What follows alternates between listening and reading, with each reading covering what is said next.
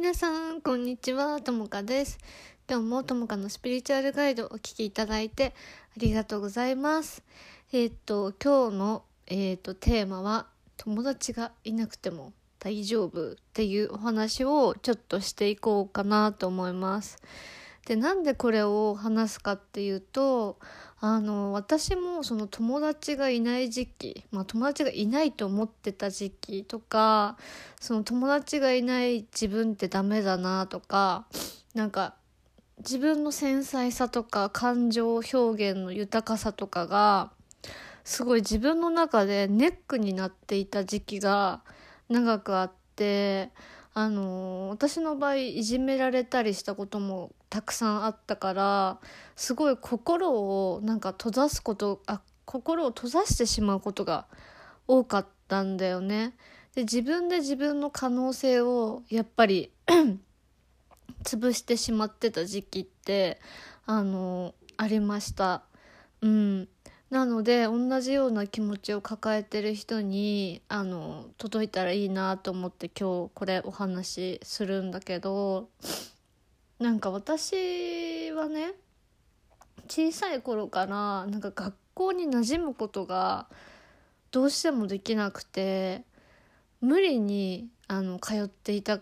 感覚がすごいあって、でそこにやっぱりさ、みんなの中に溶け込むためにはなんか自分が相手にいつも合わせなきゃいけないような感覚だったのね。だから自分の個性とか自分の自己表現をまずその集団の中でするっていうのをまず諦めてたなってあの振り返ってみると思うの。で、やっぱりその親子とのリレーションシップの関係でうまくいってないところがあったからこそ、人との関わり方とか人との距離感とかありのままの自分をまずどうやって出していいかっていうのがわからないっていうのが大人になっても続いて、そもそもなんかありのままの自分を周りに出すっていうことにすごい恐怖があった。だからなんか自分の気持ちをシェアしたら誰か傷つくんじゃないかとか、自分の気持ちをシェアしたらすごい嫌われちゃうんじゃないかとか、自分の気持ちをシェアしたらすごく否定をされるんじゃないかって常に恐れの中にいて、相手も大人なのに委ねるってことが全然できてなかったのね。うん。で、この感覚がさ分かる人ってなんか寂しかったり孤独になっちゃうことってすごくあると思うんだよ。私もそうだったから。でも本当にまず一つみんなに伝えたいことは、あの心を閉ざし、閉ざしそうになった時こそ心を開いておいてほしいのね。なぜかっていうと、心をさ閉ざしちゃうとそこからまた広げようと思うとすごく勇気がいること。うん、で一回さもう完璧に心をもう閉ざしてしまうと、なんていうかな、そこの可能性がさなんか閉じてっちゃうっていうか、そういうのがあって、あの今までの経験でやっぱ私たちってもう傷つかないように傷つかないように自分を守るけど、でもこれからの人生ってさ死ぬまでいろんな選択ができると思うの。死ぬまでいろんな人に会えると思うのね。心を開き続けてさえいれば。だから今ある環境の中で、例えば人間関係で悩んでる人だって違う環境に行ったら全然違う人と会えて、次こそは分かり合える人が出会えるかもしれない。うん。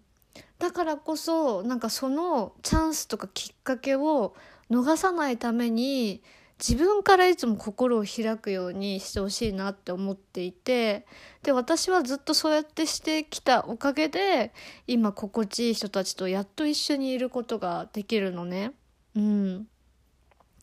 で私はすごい自分の繊細さとかすごく悩んでた時期が本当にあって、傷つきやすい自分とかがすごく嫌だったんだけど、なんか傷つきやすいんじゃなくて、あ、もともとすごく傷ついてたところにさらにいろいろあるから、あ、なんか繊細に感じてたんだなって部分ももちろんあったし、そのなんていうのかな、エンパスとか エイチエスピー で感じすぎてあの生きづらかったっていうのも正直ある。でも今なんで私すごく心地よく生きれてるかっていうと、やっぱ自分のことをよく知って自分の中のバランスを取っていく中で、なんかその能力だよね、 エイチエスピー とかエンパスの能力のバランスが取れてくるんだよ。うんで、あと私は過去その感情のジェットコースターがすごい波があるなと思って、それもすごく嫌だなと思ってたんだけど、よくよくなんでそうなっちゃうかっていうと、今までその感情を感じることを許可してなかったからこそ、その感情の波がやっぱりあって、すごい我慢してきたんだ、我慢してまず生きてきたんだなっていうところがすごくやっぱりあったのね、私の場合は。でそのやっぱり感じる力が強いってさ、すごくなんか一見なんだろう悪いっていう風に捉えるのかもしれないけど、人によっては。でも私は全然そういう風には思ってなくて、この地球っていうのは感じてなんぼなのね。だから深い感情を味わえる人っていうのは、深いマイナスっていうか、なんていうのか、深い例えば悲しみを味わえる人こそ深い喜びを味わえる人であって、それだけ感性が豊かってことは、やっぱこの地球を楽しむために生まれてきてる、すごい豊かなものを持ち合わせていて、それがギフトで、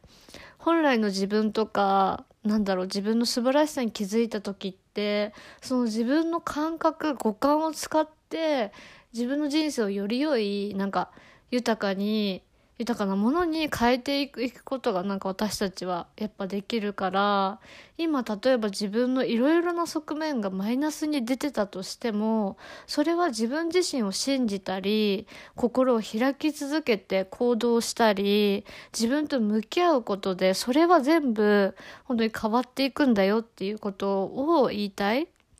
で人生のフェーズでどうしてもその心を閉ざしてしまいその時って本当にあると思う、誰でも。でもその時に一番大切なのは、なんか愛を信じることなんだよね。